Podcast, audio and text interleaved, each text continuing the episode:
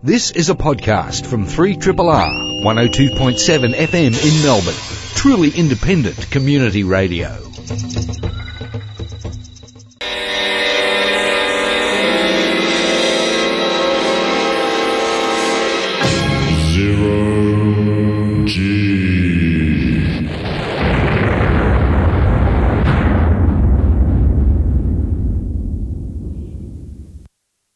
Thanks to A Room of a View. And here we are on Zero G Science Fiction, Fantasy and Historical Radio for episode number. What episode are we at today? We are at one, one, eight, nine. I am Rob Jan, Jan solo at the moment because our co pilot, our co captain, Megan McHugh, is on sabbatical. And today's episode is entitled Bird is the Word. Our podcast title is No Pods, because we shall be talking about the greatest Fantastic Four movie that I've ever seen, which is actually The Incredibles number two. well, the second best, if you like the original first. If you can't handle the idea that a sequel might be superior to the original, actually, it flies alongside of it pretty much. Seamlessly stitched together, actually. So, we're also going to have a look at the new Android, we'll call it a thriller movie. Body horror actually works as well, too. Upgrade, which was shot here in Australia, and uh, oh, fairly good film it is too. I was uh, most impressed by it when I saw it on the weekend.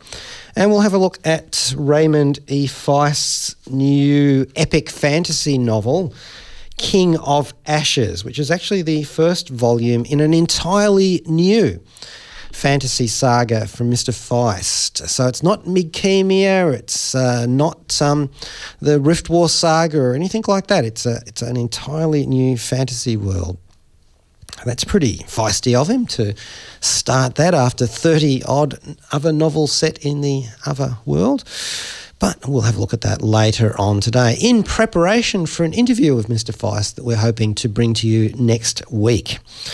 Uh, which I'm really looking forward to because we've chatted with Ray a couple of times before and it's been a while and I'd love to catch up with him. Anyway, now we are looking at The Incredibles number two which I uh, saw on the weekend, and I rewatched director Brad Bird's 2004 original animated film to prep for it. Now, Inky 1.0 came out all of 14 years ago, and it predates all 19 of the Marvel Cinematic Universe's movies, uh, which, of course, are now the central body of work that is now the benchmark for the modern superhero movie genre. Uh, it's developed into the major popular movie genre of the 2010s as well. Director Brad Bird worked on animation for projects like The Black Cauldron and The Fox and the Hound before segueing into writing on the science fiction movie Batteries Not Included. And then he moved into directing with 1999's Iron Giant, another animated film.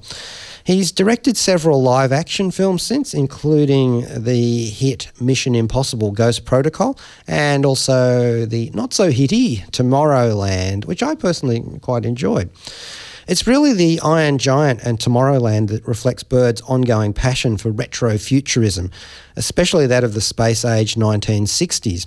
And so too did The Incredibles number one, with its extravagant James Bond Ken Adams's production design mimicking spy fi villain's lair.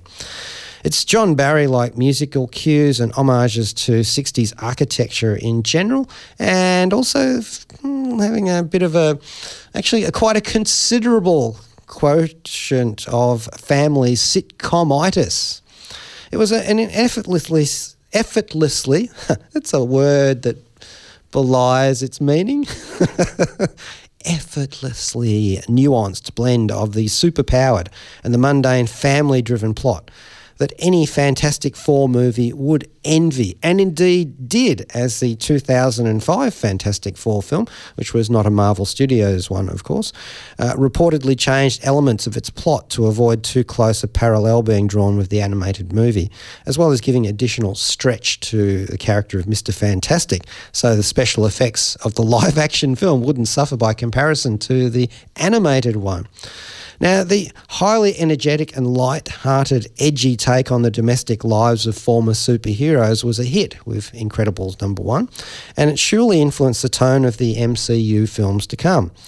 Incredibles 1 also preempted the MCU's focus upon the real world consequences of supers walking and more litigiously fighting amongst us and our cities. The family unit of the Incredibles, the husband and wife, the three kids, including a baby, were literally part, well, their name is Pa, of a plethora of superheroes who were active back in the day. Collateral damage surrounding their adventures resulted in a public and government kickback, and superhero activity was made illegal. There are several other situations well explored in comic books, comic inspired films, and television series that reflect that too. Think Marvel Civil War and the Sokovian Accords, the X Men and their Mutant Registration Act, or the television shows Heroes, Dark Angel, and even The Stranger Things, just for a few examples. And it's vigorously pursued, as are the Inhumans in the Marvel's Agents of S.H.I.E.L.D. series. Anyway, The Incredibles successfully plugged into an existing angst about metahumans, which in the wake of the MCU and the DC universe is even more full of zesty zeitgeist resonance in 2018. For this excellent sequel, The Incredibles 2. And as much as the director Brad Bird tried to steer clear of the usual tropes, well, the context is pretty much unavoidable and, you know, even more bittersweet. It's just a, a wonderful mixture. It fits into the times and flows in directly to all of the other superhero movies we've seen before, doing what cartoons were originally partly intended for a bit of a caricature. Ah, well, mind you, Deadpool does that too, but perhaps not as family friendly as this one does. Triple R is one of Australia's most distinctive media voices. We're an independent, not for profit community media organisation and a registered charity. All donations to Triple R over $2 are tax deductible. You can reduce your taxable income before the end of the financial year by donating throughout June. If you're interested in making a donation, email donations at rrr.org.au or call the Triple R office on 9388 1027. We were talking about The Incredibles 2 the new sequel to the original Incredibles movie all these years later, like uh, 14 years actually. And it is, of course, a Pixar film, CGI animation. I didn't actually see the 3D version. Uh, it's hard to find 3D versions of films sometimes. You know, often they'll only play like, um, unless it's a really big, massive, massive film, they'll give you one session a day at the multiplexes. But in this case, I, I, didn't get to see the 3D one. And actually, it's kind of a pity. I would like to see it again in 3D. Perhaps I will. So it um, is directed and partly written by Brad Bird, who did the same duties on the first one. And what he's actually done is uh, followed on precisely at the end of the original one. So none of this updating, uh, uh, giving us uh, like 14 years later or anything like that. It is basically bam. So it actually helps if you watch the first one and then toddle off to the cinema to see the second. It's one of those ones where you'll benefit from having a running start for, with a bit of pre knowledge. I don't know how you'd fare if you watch this one without having seen the original at all. That's uh, a uh, that I can't actually get my head around. I guess it would make sense because they do give you enough encapsulation of the uh, the backstory to be going on with.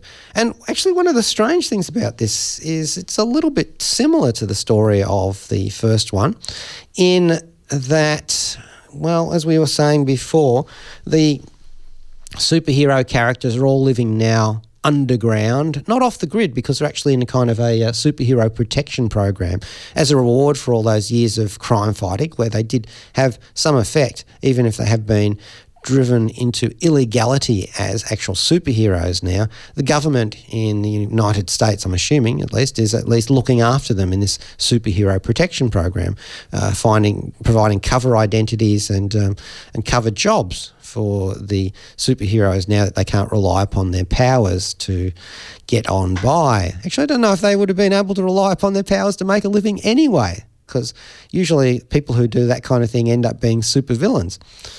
And did what happened? Did the supervillains just stop? Uh, was it, as they said in uh, um, Civil War, I think, or um, was it uh, a matter of escalation every time a super shows up, a supervillain does? Hmm, interesting thought to explore, but we don't go there really in The Incredibles 2. Uh, it is actually quite nuanced in the way it approaches it, but the main gimmick in this one, or I suppose the trope that they're exploring, is the stay at home dad, which is Mr. Incredible. Because uh, there is a, a, a, group that approaches the family, the Parr family, our little uh, superhero family unit, to help reintroduce supers in a legal sense into the public eye. So they want to actually try and kickstart a new wave of capers, as it were.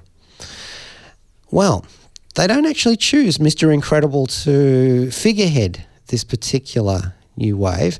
They choose his wife, Elastigirl. And they do that almost flawlessly. There's no, not a whole lot of angst on Mr. Incredible's part about that. They just move into that. Okay, he, he really would like to be the guy out there because he has been in the past, and he's actually quite competitive with Elastigirl, and so is she with him in their superhero guises. Be that as it may, though, he does man up and become the babysitter of choice. And it's not just him either, the family has to help as well. The teenage girl, the young boy. And well, helping is uh, not exactly the operative word for the baby Jack Jack, since he is the subject of the babysitting. As you may recall from Incredibles 1, he turns out to have inherited superpowers too. Not just one, but multiple powers uh, in that um, adorable way that babies are often able to do lots of different things until they learn better. uh, and that's a lot of the humour in this tale stems from the interaction between. Um, Mr. Incredible and his child, and trying to juggle the family responsibilities that Elastigirl has formerly been in charge of. So, that's the story basically. The people who they run into who want to give them a, a new start in the superhero life are from a telco company called DevTech, a rich telco company. And they, the people who are brought to the mix who are new in, in there, the two voice actors, because of course this is an animated film, uh, Bob Odenkirk, better call Saul from Breaking Bad and his own show, is the uh, uh, not exactly the patriarch, but the male of the brother and sister team that run DevTech. That seems to be a thing at the moment. Brothers and sisters who are in charge of companies in motion pictures. Uh, what was the last one? Uh, Rampage in the Rocks um, Kaiju movie. And Catherine Keener plays his sister, who's the technological genius behind the telco company and quite content to be that particular character since she thinks that she does all of the real work in the character and that her brother is just a marketer. There's actually quite a good um, bit of sense in that too. And we have the inevitable super villain. As you recall from the end of The Incredibles 1, they were dealing with the Underminer, who's very much like the Mole Man in a pointed dig from the Fantastic Four series uh, of comic books. And also, we've got a new villain called um, Screen Slaver. Now, uh, that's a character who's right to the moment in terms of speaking to our Black Mirror-ish addiction to screens. Although, actually, they downplay mobile phones. Um, utility in this story. I'm not even sure if they actually have them from memory.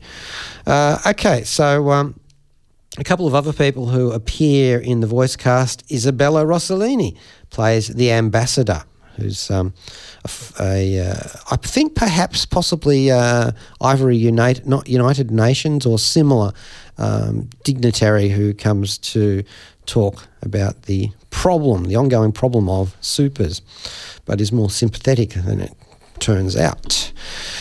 So there's a lot of things in this film that I really loved. And as I was saying before, really love the soundtrack on this one. The movie Incredibles 2 rattles along at a pretty good pace. And the super action rivals live action superhero movies quite effectively, I thought at least.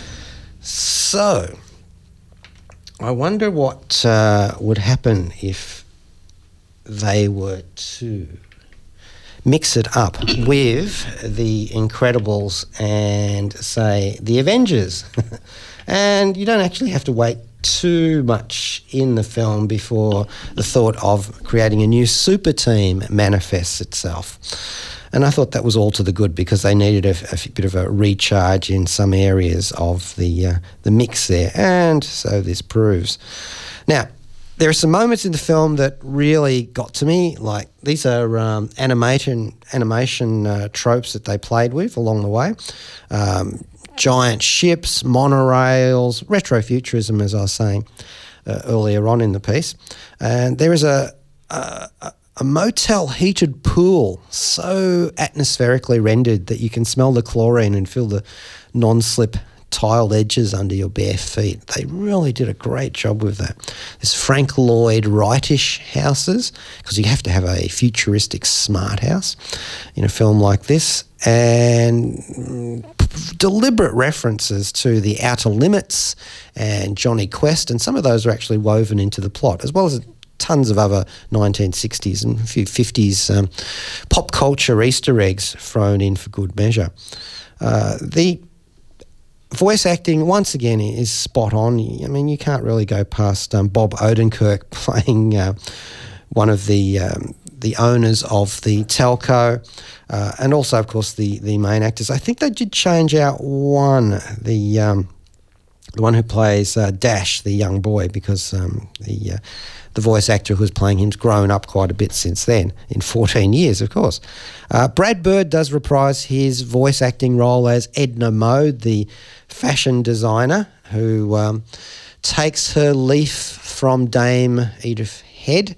Uh, I say Dame Edith Head. Well, anyway, from Edith Head, and um, other people too. One of the editors of Vogue, amongst others, and a few others. But uh, he does the voice for that once again, and it's actually you spend your time a little bit in um, anticipation of that character reappearing. She is, of course, the Super's costume designer with her famous no capes uh, mantra, which is designed to protect the superheroes. It's a good thing uh, Tony Stark as Iron Man doesn't actually have a cape either, because I could just imagine that getting sucked into his jet boots. It would be this sort of like a, uh, almost like a, um, oh, a, a, a Mobius strip as he sort of gets pulled inside his own suit by the. Oh my God! Let's not go there. Anyway, uh, yeah, I thought the the film is a very very worthy sequel to the Incredibles. Incredibles number one. Uh, if you like the first one, you are going to enjoy it. If you have enjoyed all of the other superhero films, and that's a powerful lot in between 2004 and now, then you'll be able to get something out of this as a satire as well and a caricature. Uh, but any any case, it's energetic, it's lively, it's funny in a lot of places. Uh, it probably it played even quite well to me. I don't have kids, but I understand the tropes of having kids, and you know I grew up in a family with other kids, so uh, that to me, that particular part, the whole parental thing was quite hilarious. Uh, I just don't think this film really puts a foot wrong, basically. It is The Incredibles 2. It's by Brad Bird. He's the director and one of the writers. And, well, you know, I would give this a zero G rating if I had to go, yeah, no, nah, or maybe I'd go, heck yeah, this is a good film to watch. The Incredibles number two. This is Kim Stanley Robinson, author of Red Mars, Green Mars, and Blue Mars. You're listening to Zero G on 3 Triple R. Yeah, you are. And that was Here Comes Elastigirl. And there she goes, stretching a point. They actually have a really neat trick in um, Incredibles 2 where she is able to uh, split her um, Elastigirl vehicle in half and stretch in between it. Works quite well.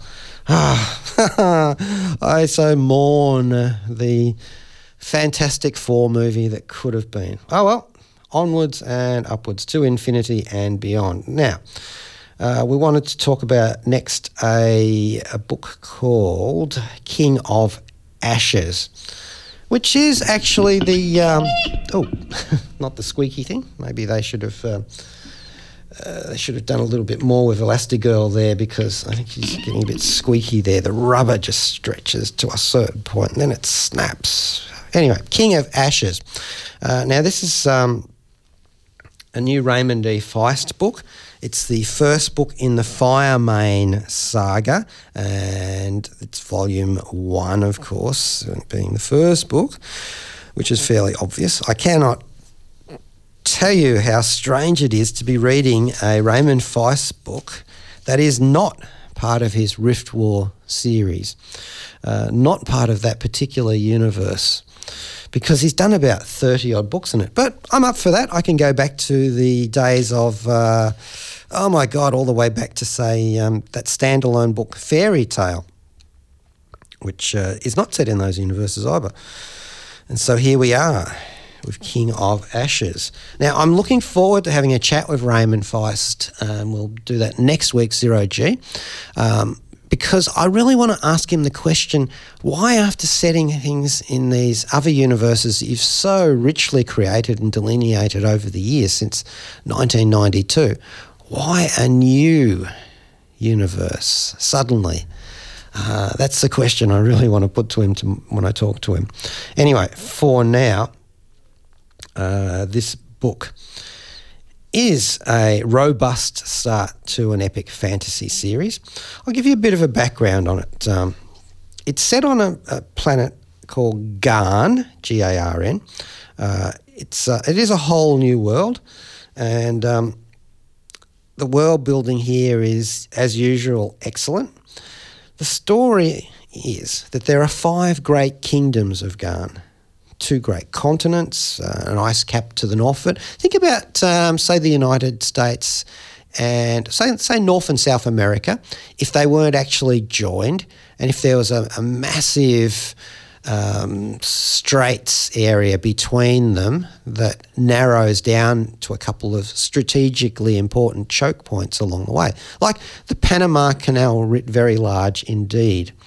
Uh, and that's the, the situation here. There are five kingdoms there whoever has control of that those choke points, the narrows between the two segments of the continent, uh, well, you know, obviously you could get be quite um, elevated as a kingdom if you were in charge of that. Which is why they have the covenant, uh, a neutrality agreement that basically says that no one kingdom can control that area. It's a neutral area. Uh, there's no warfare supposed to be going on there, and this area has become quite important in terms of uh, being an artistic and cultural and trade and uh, all sorts, you name it, it, whatever aspect of the socio-political environment you can name, that area is a melting pot of it all. And actually doing quite well. Up until one king gets too ambitious and decides to fit up the a neighbouring king with uh, an accusation of being too ambitious. And isn't that always the way? The people who are the most evil tend to use that, reflect that upon other people as the motive that they're going to use to frame them to bump them off. And he's aiming this at the uh, the kingdom of um, uh, is it Ithaca? Uh, I had trouble pronouncing this when I went through it myself, uh, and because I kept I kept thinking in my head Ithaca, you know, from um, from the Odyssey, and uh, well, it's not that, but anyway, uh, it doesn't really matter much because the, it's the Ithracia. Ithracia, that's it. Uh, and the Ithracian kingdom is the target of skullduggery and Machiavellian machinations by the other four kingdoms, which decide to wipe it out put an end to the royal line in an act of betrayal that totally upends 200 years of peaceful, relatively, relations between the kingdoms and also all of the uh, associated free barons and so on who are not actually affiliated with the main kingdoms. Uh, we move on in the story. They have scoured the royal line, root and branch. Uh, or have they?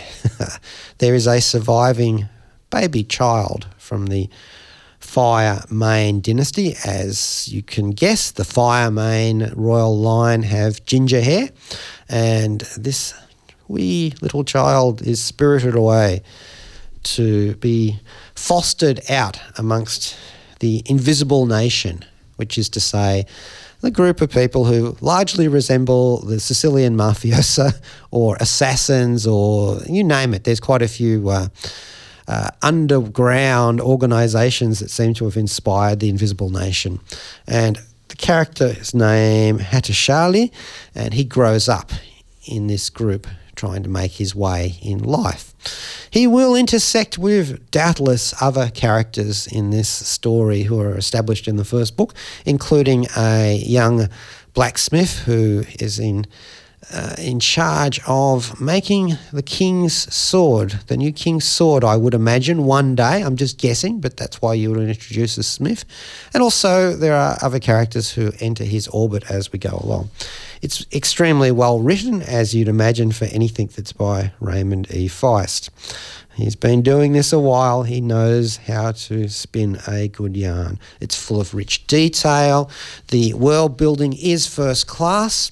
Uh, there are hints of some supernatural doings going on and some non human characters which appear in the narrative eventually. It has have his quirky sense of humour as well. Some situations which would play out fairly straight in other epic fantasy stories turn out to have rather different ends. I remember chatting with Ray uh, a while ago, many years ago, where we were talking about one of his other novels and commenting upon how one of his major characters met an untimely end by being accidentally skewered with a crossbow bolt fired by one of his own men who stumbled and the uh, the crossbow went off. I didn't know it was loaded. Uh, so he's that kind of writer who'll throw you a curve suddenly just to, just to take you off the uh, the trope. Uh, the dialogue is good. I found this a very easy read to to get through, and I've been quite enjoying it. And I look forward to the rest in his new fantasy series. And I want to know why. I have to ask him why are you doing a new series? Maybe that question answers itself. Why a new series? Because it's new. This is Raymond E. Feist, King of Ashes, the Firemane Saga, Volume 1. It's a Harper Voyager trade, sorry, hardback, not a trade paperback, a hardback. It's out now. From the ashes of war, a king must rise. Must he? Musty. That's an interesting trope, really, when you think about it. Taking the, the king or the nobleman or noblewoman, uh, taking them from riches to rags. And it's a traditional trope, too. That's why it's a trope. And it's one of the reasons I think that we tend to see that a lot in fantasy, especially, is because it means that you've got someone who can be taken down a peg or two and who can live a life that we, the common folk, can identify with. I think that's probably a, a, the main reason why you get that trope, apart from the fact that you need a story arc of one kind or another. But it does mean that you can identify with a person at least a little bit. They're not just a king who you don't just say, ah, oh, well, they deserved everything they got, the filthy rich bastard. But in this case, I think that the, the trope is going to have a few different variations upon it if I know Raymond Feist's work. This is Neil Gaiman. It's well past 2000 AD, but Tharg still listens to Zero G. We wanted to look at Upgrade, which is a science fiction movie set in Australia. Not really, but uh, let's say shot in Australia. That works better. Uh, it's um, one of those ones that actually seems like a bit of every towny sort of films. It's a science fiction body horror film directed by Australian Leigh Whannell. And uh, he's uh, a guy who's a bit of an all rounder, as you often tend to be in the Australian film industry screenwriter, producer, director, and actor. Done a lot of acting actually in a lot of genre shows. And we know him for working with James Wan, who did Saw in 2004. Uh, he's also been on Dead Silence, Insidious, and did his first film, Insidious Chapter 3, or directed that is, in 2015. So Upgrade's actually his second feature. Uh, Al is one of the creators of the profitable Saw franchise, which I don't personally care for, uh, but that's all right, you know. I was going to say different strokes for different folks, but that's probably entirely inappropriate when you're talking about the Saw franchise. Uh, and um, he also co wrote uh, Cooties in 2014. Now, this film is a, let's say, an AI trope film. Um, that has been the flavour of the decade, alongside of uh, superheroes in science fiction movies. We've had an awful lot of movies where we've had AIs feature in it. Now, this one is, um, we'll go with cyborg. That's probably the correct term for this. Android kind of works as well. well. No, we'll go with cyborg. That's better, actually. Uh, although there are some elements of um, android phobia that pop up in this. Uh, the Story is quite simple. Uh, uh, Grey Trace, which is a hell of a name for a character, played by uh, American actor Logan Marshall Green. And we've actually seen him before in films that feature androids like uh, Prometheus. Uh, and he was also one of the villains in Spider Man Homecoming, I think the guy who played the Shocker. Anyway, Logan Marshall Green uh, has the unfortunate happenstance in this film to be badly injured in a vehicle accident related injury that occurs to him makes him a quadriplegic. Uh, there is a fix for that, this being a science fiction film. It's a little beastie called STEM, uh, which is able to interface with his neural system and enables him to walk again. Now, that sounds like we're in $6 million man territory and uh, Robocop territory. Actually, it reminds me a bit of um, Verhoeven's Robocop because it is quite a violent movie, um, coupled with a few other tropes that we just let through to the keeper because we don't need to go there. Anyway, this uh, STEM character, who is voiced by Simon Maiden, another Australian actor, uh, takes him over to the extent that when he needs to develop certain skills, the STEM will be able to step in for him, quite literally, into his body and control it and provide those skills for different occasions. This is a vengeance based film, and so you can imagine how useful something like that will be in the course of his pursuit of certain characters. I'm not going to tell you too much about that because that will play out when you watch the film. Now, we also have uh, Betty Gabriel, an American actress who we saw in Get Out, playing a police detective. We've also seen her in Westworld and The Purge and Beyond Skyline. And she has actually a pretty good role as a detective who is trying to figure out what's going on, especially in relation to the character who's supposed to be a quadriplegic but shows some remarkable abilities to get himself into trouble uh, and she wonders why, given his situation. Now, we've also got um, Harrison Gilbertson playing Eron Keen, who's kind of a, a fairly cliched, sort of uh, introverted technical genius, and that's a bit of a. Um, a sadness there. Once again, we've got that old trope. In fact, he lives in an underground uh, Marvel smart house that could almost have been taken out of any number of AI based sort of films. Uh, do you remember him when he played um, the young characters in Beneath Hill 60? Got an AFI award for that too. Anyway, uh, we've got um, Richard Cawthorne playing uh, another pivotal character. Uh, he's been in a lot of theatre and film and TV here in Australia, and I think the um, the acting in here actually works quite well in terms of fitting the characters, um, spinning up the dialogue. And the dialogue's not particularly magnificent, but it does manage to nail all the high points, especially with Simon Maiden playing the uh, the voice